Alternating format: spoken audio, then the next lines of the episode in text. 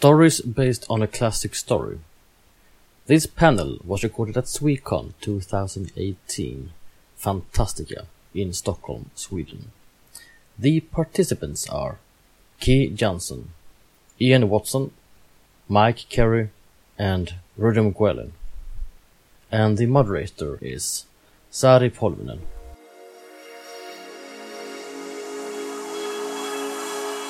Svekon-poddar. Poddradio från svenska science fiction och fantasykongresser.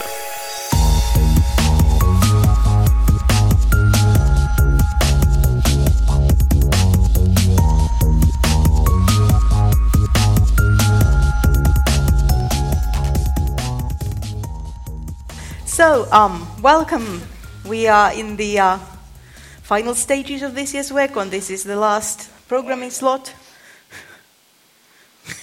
Shut up. Uh, this is the uh, last programming slot, and this panel is about stories based on classical stories. We sort of, or I sort of unilaterally decided that we uh, define classical as basically a story that has enough shelf life so we can get the references to it and not get bogged down with trying to find what is classical. I can tell you that my husband thinks that every Conan the Barbarian pastiche is a classic. so, uh, Quite right. I respect that.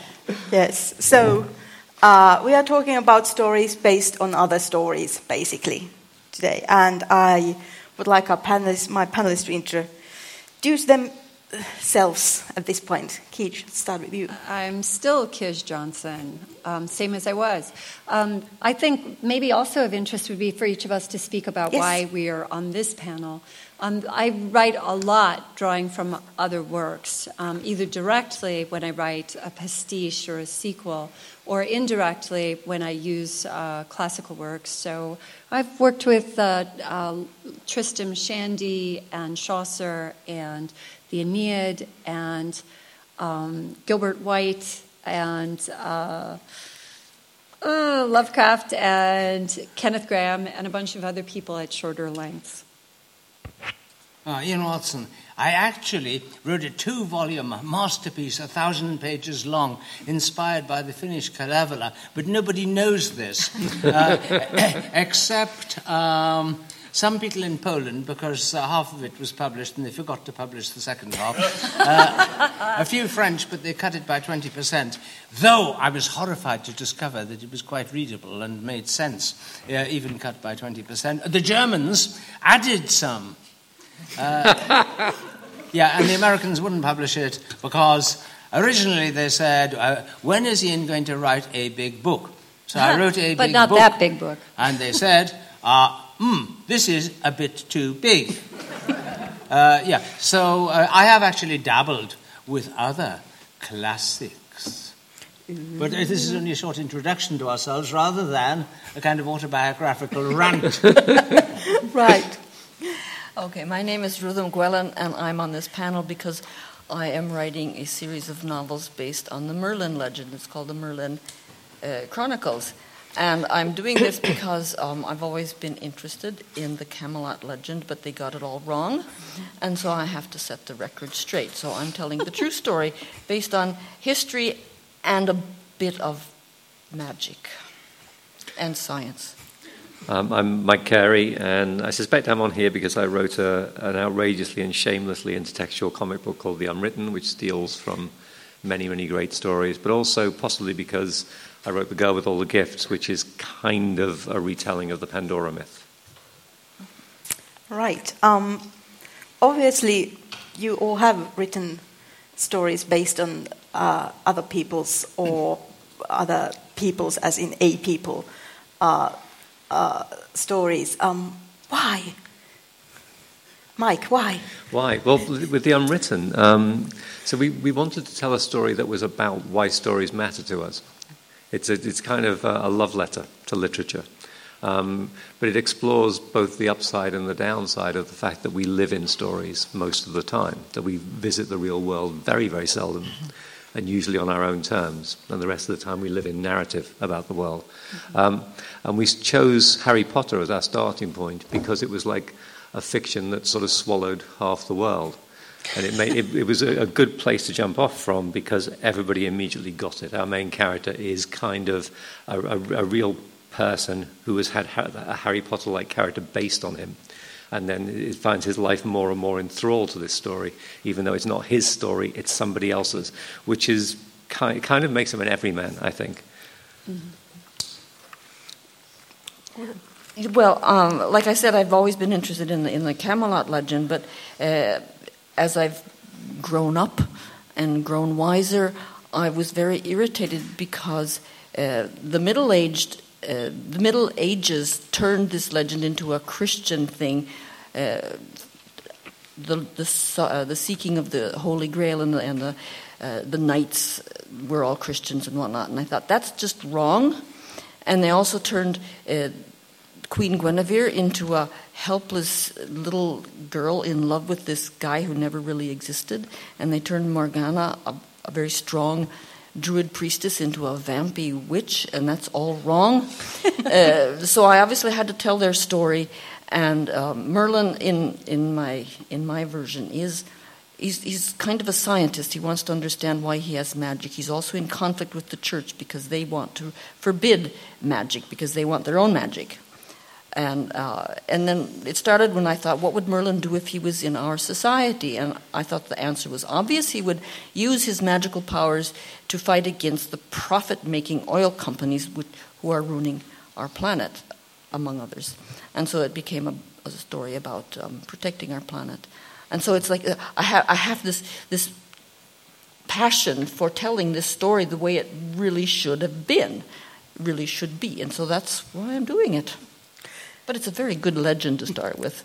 Ian, why Kalevala? Oh, well, I got turned on to this legend stealing business uh, when I was about 13 or 14 uh, and discovered Ovid's Metamorphoses. Mm-hmm. Um, now, Adam Roberts, professor, of course, reads it in Latin uh, from an early age, but I read it in English translation, which was adequate enough for me.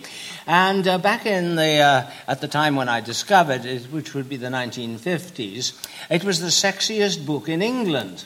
And, uh, you know, so I read it with intense attention uh, and became uh, sensitized uh, to myths uh, in a kind of ooh, Freudian way. You know, you become fetishized with a, because of an old boot, uh, erotic connection with an old boot. So I developed an erotic connection with classic stories. And you used uh, metamorphoses in, in Converts, didn't you? It's, it's a sort of. Yeah, I did, I did. Um, uh, not, not directly, but, uh, you know, uh, not too indirectly either. And I give a hint in the, uh, uh, in the title. But it also has a, a bit of religious satire in there. Um, Post-Roman, because it's a bit Christian converts type yes. thing. Yeah. Um, so I was very happy about um, uh, Ovid. Yeah, long live Ovid. yeah, he, he is dead, I'm sorry to tell you. Yes. Not to me. Oh, sorry. he may not be dead, is what I meant to say. They apparently sent him into exile. Yeah, uh, yeah. In Bulgaria. In, in the grave.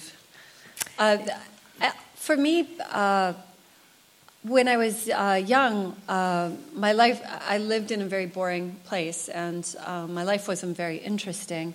And all the good things that were possible were in books. And I spent my whole childhood uh, and television and movies, but we didn't go to a lot of movies, and there wasn't a lot of television at that point. Um, and so I would read books, and then I would uh, put myself, I didn't sleep well. I would put myself to sleep by imagining myself into them. Uh, and so there, uh, and some of the best books took me forever because I had to replay the whole adventure, but now with a spunky eight year old girl in them who would be me.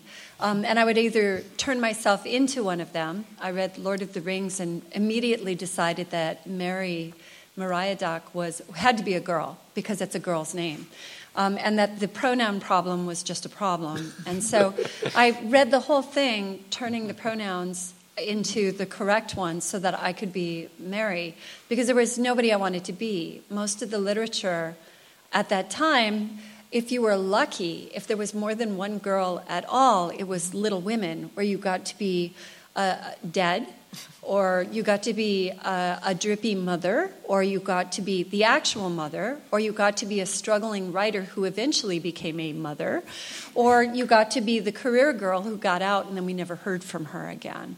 And, but those were your only options. And that, and that was so horrible that I would just insert myself. I would rewrite the stories night after night, repolishing them. Each night I would replay the two chapters I had already perfected with the new version. So that when I did start to write in my 20s, I was very experienced with taking existing works and then finding ways to make them mine. And that's where it all came from. Uh, I was already questioning every single story I read without knowing it. Mm-hmm. So you would go out in the morning uh, for a coffee, and somebody would say, Hmm, you're looking as though you need that coffee. And you would say to them, It was a 24 chapter night. It was a 24 chapter night. That was college, actually. I was very fond of Colette in college. Right. Um, uh, as you sort of said, Kij, the way you sort of started using other people's stories is sort of fanficky. It, it's a Super way, way of inserting yourself in the story or, or, changing the story a bit or telling a new story with mm-hmm. existing characters. Uh, we talked this about about this a little earlier, and in, we have fanfic, we have literary fiction, we have uh, the uh, franchise fiction, which are all people telling other people's stories. Uh, do you have an opinion? What is the difference? I've been thinking a lot about this just lately uh, because I have uh, friends who do fan studies and read fan fiction uh, critically. And one of my thoughts is that um, uh, fan fiction is a wonderful thing um, because everybody can do it. Um, there was a long period when everybody told stories. Uh, you told stories to your friends. Uh, Jane Austen wrote for her family. Um, everybody everybody who was literate and had a little bit of time could somehow tell a story. And then it became the province of the privileged. It became a channel. Writers had to um, uh, writers had to be published to be real. And the rest of us, I mean, everyone in this room has probably at some point known someone who said, Oh, I can't write. The answer is you can. You just have told yourself you can't because society has told you you can't. And fan fiction changed that. So my theory is that fan fiction comes, all of these things come somewhat from love and somewhat from interrogating the text, but the goal of fan fiction is pleasure pleasure for yourself and pleasure for others. And, and then more literary works like John Gardner's uh, Grendel, which retells Beowulf from the point of view of the monster. These are ways to challenge the text as it stands and saying, what did that author not tell us? What did they not engage with? In the case of Grendel, the idea that the monster and the monster's mother are, have minds and consciousness and souls, they're just treated as evil monsters who deserve to die. But um, they, by interrogating it, he makes us re-look at Beowulf. Another example of that would be Ursula Le Guin's Lavinia. Yeah, yeah. Uh, where she uses Lavinia, who is a barely a character in the Aeneid, to interrogate the process by which a, a, poet or a storyteller creates a literary character and what kind of duty they have mm-hmm. to that character thereafter. Yeah, it's, it's, uh, I sort of think it's becoming uh, more and more sort of accepted to interrogate past works like this. I mean, uh, the uh, uh, you spoke of Little Women. There's the uh, Pulitzer Prize winning March, which is about the father of the Little Women during mm-hmm. the war. So, taking that text and seeing it in another other way, and also fan fiction. Uh, how about uh, the franchise fiction? Where does it sort of fit into this sort of scheme? Mm. Well, I wrote franchise fiction mm-hmm. in the sense yes. that I wrote the first Warhammer 40,000 books. Uh, now, this was because uh, by the time I decided I needed the £10,000 in guaranteed royalties for each book, uh, all the other writers had uh, cornered the medieval fantasy because this was much easier to write. All you did was write generic uh, uh, medieval fantasy and put in some Warhammer names. But I had to read the encyclopedias of madness and lunacy, uh, which ha- were the backing for Warhammer 40,000 and then uh, hallucinate how these citadel miniatures, uh, made out of lead back then, so the children ah, could yeah. uh, suck them, and uh, uh, how these could actually be uh, individual beings. Um, and um, uh, uh, yeah, so as I was the one who started it, uh, you know, kill your father uh, has been implemented fairly thoroughly. Uh, or, as they put it, uh, the games have moved on since then, sort of downhill. the average age being about 19 when I wrote the books and dressed uh, in Gothic clothing with piercings, and now it's little 12 year old schoolboys uh, t- uh, to whom my deranged uh, rich, uh, heavy vocabulary, uh, psychotic, schizophrenic texts are incomprehensible, probably. So, did you have um, sort of oversight? Did you could you delude yourself and other people as much as you wanted, or was there oversight from the franchise saying no, no, you well, can't? Well, there was the boss of the company, Brian Ansell, uh, who had decreed "Let this be." Uh, he was the oversight, and he just guided me in how to de- how to describe guns and other killing weapons in the most sensuous way possible, uh, which also would occupy another paragraph or so of um, of silky uh, recoil and. Um, uh, I always wondered, you know, how soon would the um, Space Marines die because they, they were armed with things called bolt guns, which are about this size, because their fists are about this size as well. And as far as I could tell, uh, they would have uh, about seven um, cartridges which they could um, uh, fire. And I never saw any way to reload them. There's never any mention of reloading. So yeah, here are these hordes of alien monsters coming towards you, and the supremely strong, invulnerable Space Marine goes blat, blat, blat, blat, blat, blat. And he is out of ammunition. Uh, uh, so I try to find ways, ways around that. It's better if they are armed with a, a chain sword, which is rather like cutting your hedge, uh, but in a much more lethal way, so that alien, green alien blood will flow. But he is uh, poisonous, so if they lick him, they'll die. Because he's made out of lead. I, I, I Mike, think, I, I think um, the big difference between franchise fiction and fan fiction is the sort of elusive um, idea, the mirage of the canon the idea that certain yeah. stories are canonical and other stories are not. Um, I, have written a lot of stuff in the Marvel universe, and you could argue that all of those stories are franchise fiction, in that the Marvel universe is not owned by creators. Uh, and has been through the hands of thousands of creators over the decades of its existence. It's owned by the publishers, and the publishers will tell you what you are and are not allowed to do. But I think fan fiction has kind of democratized yeah. um, the, the, playing field a little bit to the point where I think readers now feel emboldened to decide for themselves what is and isn't canonical. Um, you can you can decide that you know a, a, if you go and see a Marvel Universe movie and it sucks, or a DC Universe movie which is more likely and it sucks. Um, yeah. you, you can just you can just think okay that's for, as far as I'm concerned that's not canon. Um, one of my favourite um, series of novels growing up was the Borrowers books by mm-hmm. Mary Norton. There are four excellent Borrowers books, and there is one utter abomination which she wrote 20 years later. It's not canonical. I don't, I don't yeah. care if she wrote it herself, it's not canonical.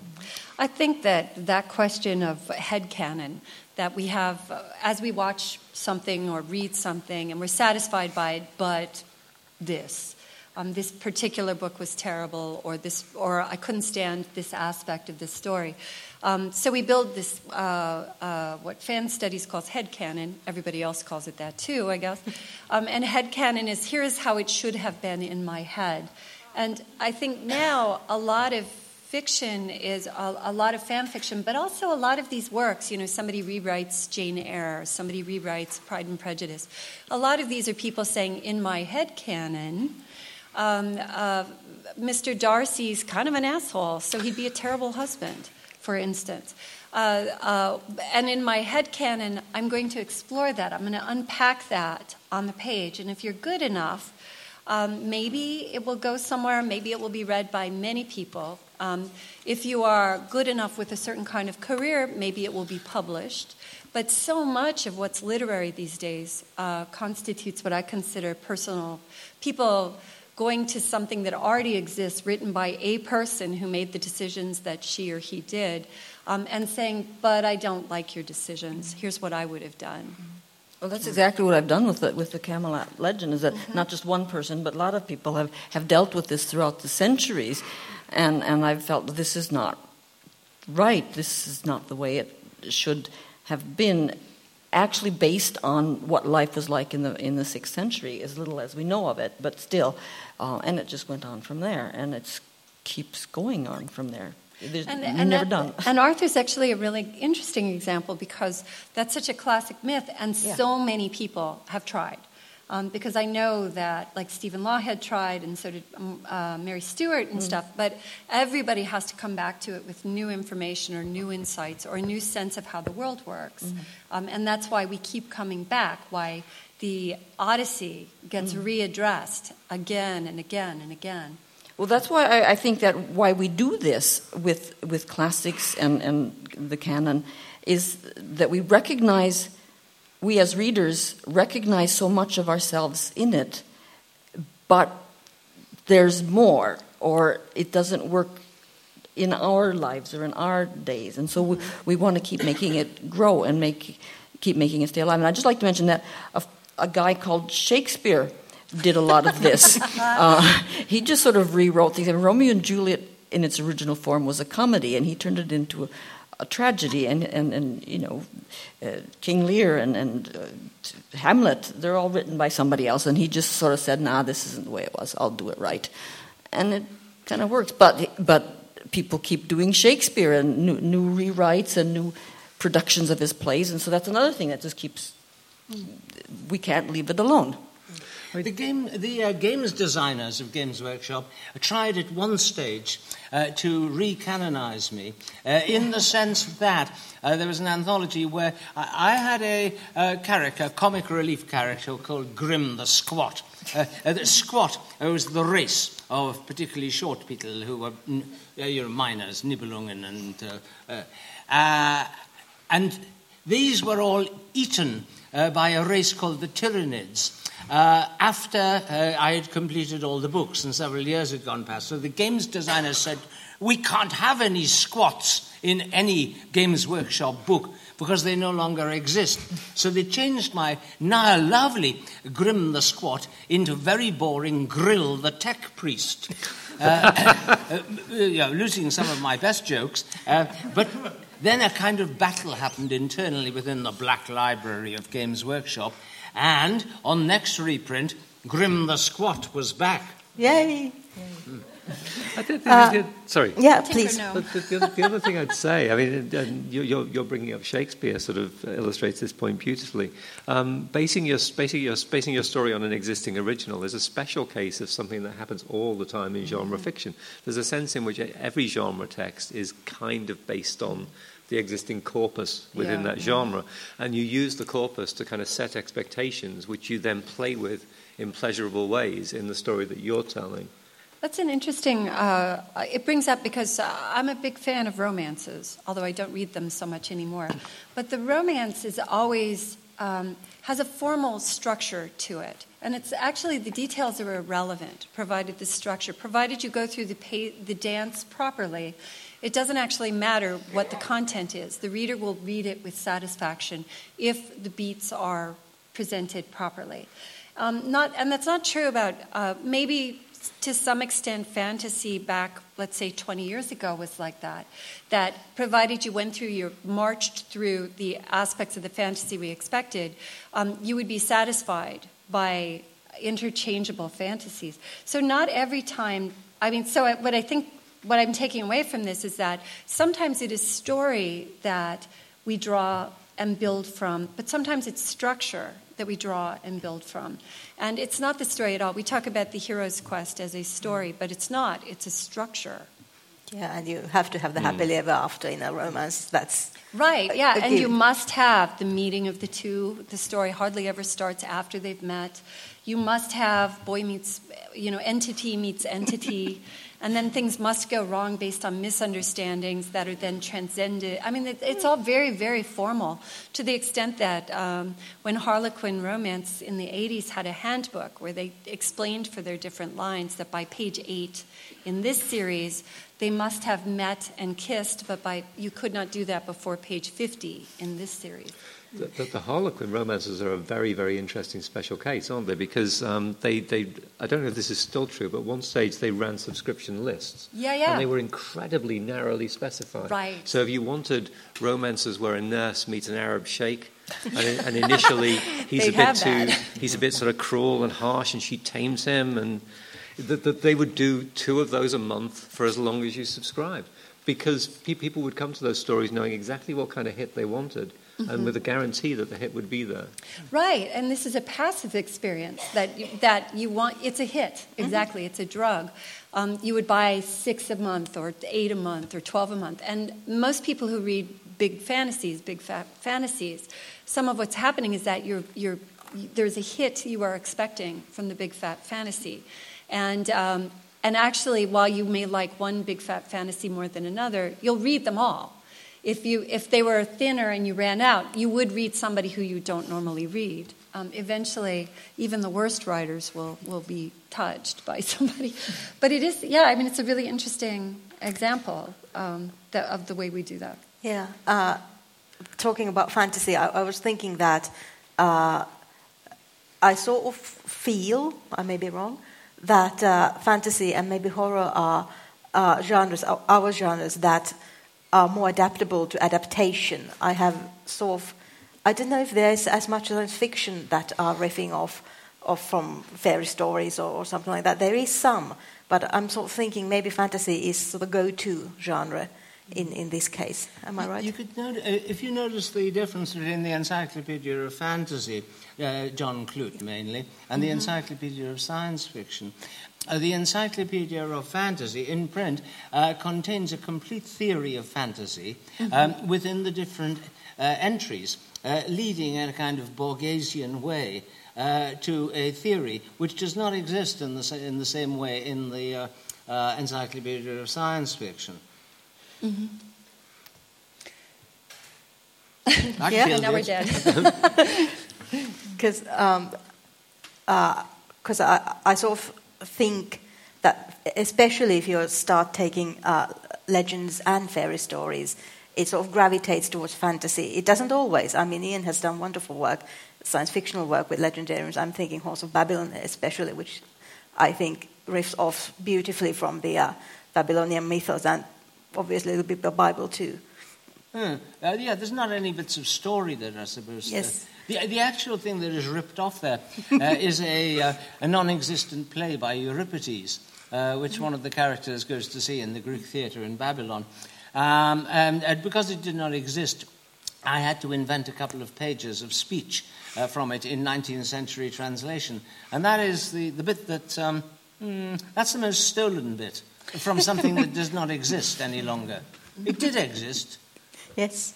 I wonder, I, thinking about this, why is it that uh, um, perhaps science fiction doesn't do that so much? And I'm a student of James Gunn, the scholar, who is still alive, and his birthday is next month. He will be 95, mm-hmm. and he's still smarter than the rest of this, all of us put together, even now. But he um, he'll talk a lot about this, about you know, and he'll say that science fiction's myths are a different kind of myth, um, but they all point to each other. That science fiction, by its nature, is a conversation with previous science fiction, so that by its nature, even if you never once reference the rules of robotics, Asimov's three rules of robotics, nevertheless, everybody who has ever written a robotics story since then must engage with the idea that those rules, either those rules exist or other rules exist, and those specific rules are, probably are there for a reason. So he will go all the way back, um, and he will point to a few works like uh, Gilgamesh, um, and he'll talk, point to some proto science fiction, science fiction before Wells, and talk about how we drew um, certain story types. He'll say science fiction is largely based on the far traveling story uh, or at least one branch of science fiction, is basically the far traveling, the notion Marco Polo, or we go somewhere and we see things um, and we have adventures and then we come back and people don't believe us, which is also the Odyssey. Um, but, it's, uh, but science fiction has different myths that it points to. It doesn't point to Pyramus and Thisbe, for instance. Or, or it does, but it files the serial numbers off. Yeah, yeah. Um, I, I, I, think with yeah. fantasy, fantasy has the same cast as myth. It, it, it borrows directly from myth and it doesn't have to disguise the fact at all. I think science fiction does have to, Yeah, it has yeah. to reinvent more, change the furniture more. Uh, I wanted to ask, especially and Mike, because you have engaged with uh, uh, later writers, not myths and stories, but actual writers and their work in unwritten J.K. Rowling. But I'm also thinking about Melville in the uh, In the Leviathan, yeah. in Leviathan and Hobbes, of course, and then you have Baron Munchausen and all of them there, And Jonah. and Jonah. Pinocchio. Every, everybody who's ever been inside of a whale. uh, uh, uh, what is your relationship with Melville? Um, I, well, um, Keisha was talking about structures, about, about story structures, um, and you also mentioned Laurence Sterne. I think that what Melville and Laurence Sterne both do is they create an enthralling template for story where the digression becomes the point, where you, you, you think you're getting a, a sort of narrative through line, and at a certain point, um, you're, you're somewhere off on, on a strange parallel or a strange tangent, and you, you relax. You stop. You stop expecting the story beats to fall uh, in a sequential and logical way. And I, I love, I love that as a as a kind of um, as a way of subverting the sort of merciless inherent logic of story that sometimes traps you into um, a three act or a four act or a five act structure and makes you sort of plunge towards a climax. Um, there, there, there are two kinds of pleasure that a text can give you. And one is the pleasure of an expectation set up and fulfilled, and the other one is the satisfaction of having the carpet pulled out from under you so you go tumbling away into a space that you didn't anticipate. I think that's, that's what I got from Melville. Yeah, I mean, in, in the comics, I mean, I love the frames where the sea freezes up suddenly. You're And- like, and the ship well, is sort of so halfway up, halfway halfway. down. Yeah. That's, Uh, that's, where, that's where Tom breaks the story. He tries, tries to, to sort of hijack the Melville and become the narrator, and it breaks. And, and he's stuck in a freeze frame for Moby Dick for a long time. uh, it was good you uh, brought up Sterne because uh, my, remind, my wife reminds us Solitaire is one of my absolute favorite stories of Keating's. Oh, How I did that it. come about? Uh, I'm. Uh, I had a story uh, that's on, on my website, and then I, I put it into the short story collection called "My Wife Considered as a Solitaire," which is uh, was an attempt to see if I could handle the voice of, of Laurence Sterne, the author of Tristram Shandy. Um, uh, I'm very interested in sentence design structure, and he was so elaborate. And he would have I would diagram his sentences, which was an old way of um, sort of learning English, um, on airplanes. And I had to stop because his sentences were so long I couldn't get the diagram onto one page unless I was in first class. So that's a tip to anybody who ever invites me anywhere. Um, I'll give you my diagram if I'm flown first class. But, uh, but uh, with Tristram Shandy, um, it is the delight of his irregularity. Other people, it's the pleasure of, um, uh, when I'm teaching writing, I talk about how we have um, the reader wants plausibility but surprise. So it has to be something that they are willing to accept as real, but they don't want to be. They want to be surprised. They don't want it to be predictable. So comfort, the comfort comes from plausibility. Yes, this is the way this world works, but the surprise is the moment of delight. Um, so that was just a case where I, um, I just wanted to play around, but I also felt the need that there be a story structure, because I'm always curious about um, the the ways people lie to themselves. It was I thought nobody lies to themselves more effectively than um, Tristram Shandy. So that was part of it. But thinking about um, just about working with living or, or recent people, one thought is that Jane Austen was a real person, and so was Laurence Sterne, and so was um, Melville. So they wrote from a place where um, a myth. I have an. I think that myths were many of them probably the versions that we've seen. Somebody wrote them, but but an individual when she writes a book or a story, she had to put every word down. She made every one of those words took a second or 10 seconds or a week to think through. And that means every one of those decisions, she may not be conscious of why she made them, but she made them. Um, and some of them, some scenes are fast because she wanted it to be a fast scene, but sometimes her, it was dinner time and she needed to end quickly because everybody was waiting for her at the table. And so thinking of the writers living, or people, people writers as opposed to writings of peoples. Um, those, those were written by individuals who made decisions for a million reasons. And part of the delight of stepping into a work written by somebody, a person, is to think about it. Why did she put this second, uh, why is this second half so slow? Maybe because she was just really loving these characters. And her sister every night said, please, but more, more of those two, more of those two. I want more of them. There, there's a wonderful movie version of Tristram Shandy called Cock, Yes. and, Cock and Bull Story. Oh, I love um, it. Which, which um, is about two actors who've been cast in the movie of Tristram Shandy and are learning their parts. And it's got some of the scenes from the, uh, from the actual movie and therefore from the novel, and a lot of stuff where they're talking behind the scenes. And again, the digressions just spill off in wonderful, unexpected direction. It's an almost perfect metafictional uh, movie about a, a metafictional story Yeah. written, what is it, 300 years ago? I mean, it's, or 250 years ago. It's amazing. There's the um, question also of stealing from other mythologies. Now, this has now become cultural appropriation and is a very bad thing to do. Uh, but about 30 years ago, it seemed to me that a lot of science fiction and fantasy writers were looking around for unexploited mythologies. Well, that's one way to put it. But I mean, I, th- I think actually a lot of people it was about, oh, you know, we've seen so much Yeah, Greek. yeah. Let's write Japanese. Let's write Oceanic, Chinese. oceanic, Oceanic, yeah. yeah. But I think also people were, it was an attempt to diversify out because we knew back then that this, that constantly talking about this sort of Eurocentric world, uh, this Eurocentric mythology wasn't actually doing any of us any favors anymore. But it's now become a non innocent form of exploitation. And now we don't do it. Yeah, Yeah, it's because interesting. so it didn't have very long track record uh, Alas, as a, a source for um, models for stories. You think it will come back? And Well, that I- there's going to be a declaration, you know, the Navajo Nation now give you permission. Well, I, I'm wondering whether or not what will happen is that we're in a pendulum swing, you know, where we are trying to figure out sort of what the commonwealth of letters, the commonwealth of stories for the world is. Because we used to have the commonwealth for us, but now we have the commonwealth for, for, for the world. And I think it's, at some point we will get to a point where we figure out how to do this, and we will be able to again. But it's hard. I, I think this is a very interesting question. We don't have time to get into it much, but I would like to just bring up um, the question of Harry Potter, uh, who you probably heard, have heard of. Uh, we had a little panel discussion about the answer. Why is Harry Potter so so popular? And and this question is brought up.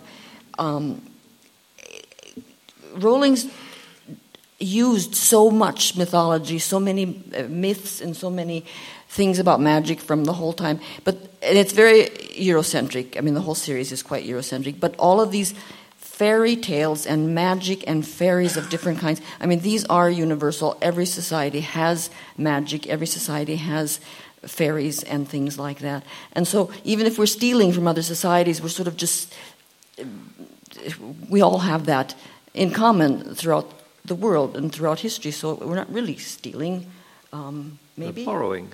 We're, we're Respect- sort of respect. sharing. Working We're on it. sharing. Maybe I hope. It's a process. We're working on it. I mean, right now we're at a, at a place where I don't know if I can write stories based on Norwegian legend because I don't live in Norway, for instance. Um, but uh, so we're working on it. It will change, and, it, and we will end up in a place where we are engaging with story, world stories. I, I, I loved what uh, I loved what Neil Gaiman did in Sandman, where he creates a kind of overarching mythology, the endless, and, and Yeah. uh, a sort of an origin myth for the universe, which is we made it, humanity made it, Mm-hmm. and we keep on remaking it. And at the moment, that there's probably a God, a sort of like one God in heaven, because the majority of people on earth believe in one God in heaven. But tomorrow they may believe in something different, and therefore there'll be somebody else in heaven. Yeah, yeah. I rather, rather think we are in a place where uh, it is a risk to write about mythologies that you're sort of are not your own. But I think it's a risk worth taking. I mean, it's it's a risk. You sort of expose yourself as a, as an author to a lot of criticism, but I think that criticism is also often beneficial and also often, if you do it thoughtfully, I think that results are actually wonderful often. And we can't help it. We have to do this Yes. writing. You We look have- out for the Chinese. You know, Barry Hughart did Bridge of Birds years and years ago, innocently. And now the Chinese are out and they're equipped with a lot of money uh, to put into science fiction and fantasy, and they have official backing. Um, so, I mean, do you start um, uh, using uh, Chinese uh, myths and legends, or dare you not to do this because you are going to get it totally wrong, for Yes. example? Yes, And the other unexploited area is uh, Russia, really. They have conventions uh, with 100,000 people. They have authors we have never heard of. They're mostly heroic fantasy, historical heroic fantasy. And these are super bestsellers that we have never heard of. These are worlds of their own. There are worlds of their own. Yes, and also unavailable to us because of language barrier often, which is such a pity. Uh, we might have a time for one or two questions. I'll repeat the question. Yeah, m- I can repeat the question. So yeah. Yeah. Yeah, uh, I was thinking about, uh, in this context, uh, of cultural appropriation. Uh, there's a Japanese cartoon called Neon Genesis Evangelion, which uh, takes Christian mythology and slaughters it a bit and makes something that many, me included, really finds wonderful. Uh, really, I, I have a comment really, and that is get over this thing because some those guys appropriated uh, the Western mythologies and you know, I want I don't I don't want the world where the result doesn't exist. Yeah, so the comment was about Neon Genesis Evangelion, which takes the Christian myths in a Japanese manga and anime and sort of takes a Japanese twist on them.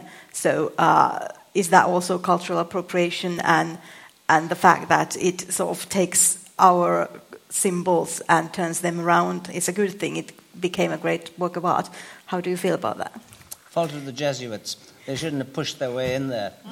you know, it, um, it's uh, it's there are so many answers to this. I mean, you could spend a weekend just talking about this, but one answer is it depends on who is centrally located in the cultural conversation, and it also depends on where the power is.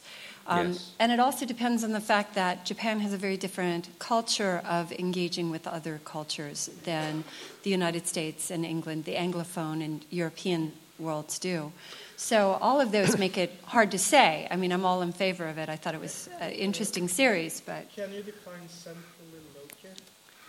uh, uh, for a long time, European culture was the was the the go-to for quote true culture, at least as far as Europeans were concerned. And so, when we would uh, talk about uh, China, we would be talking about China as this exotic other. You know, ooh, China's so cool. And we, you mentioned Barry Hughart, but before him was Ernest Bramah, um, writing stories that had nothing to do with real China. It was just the cute parts. Um, and uh, so when, when we are writing about, let's say, Oceania, um, we are writing from a position, uh, as an American writer, I'll speak. Um, I am, I'm writing from a position where I'm looking at people who have the right to their own story and saying, well, I'll just use this good bit and I'll use that piece. Thank you. Um, and that's the fear, and that's also a very real action. The, the other thing I would say is that we don't have the option not to do this. Yeah. All writing is appropriation. Even if you only write people who share your cultural context in every respect, you're speaking on behalf of others. Um, The so Japanese have a big history of imitation. Yeah. Uh, first of all, uh, they're uh, the Chinese characters, which, which uh, are borrowed into Japanese. And then uh, you go through so many aspects of China, Buddhism, uh, which they have brought in as a balance for Shinto. Uh, the late 19th century, they start imitating uh, the Russian novel Goncharov, uh, Goncharov uh, because they have found examples of it. They start imitating guns perfectly. Uh, and doing better uh, than the originals, so, and then sinking the Russian fleet uh, to the surprise of the Russians and the West. They are superb um, metamorphic imitators. Yes. Unfortunately, I have to stop you there because we are out of time. So thank you all for coming and interest and for your interesting conversation, and thank you for audience for listening us. Thanks. Thank you.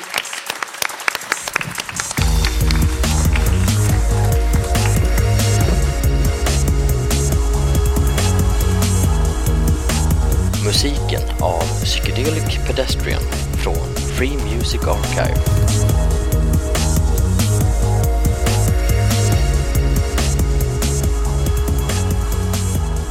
Besök gärna vår hemsida på svekonpoddar.se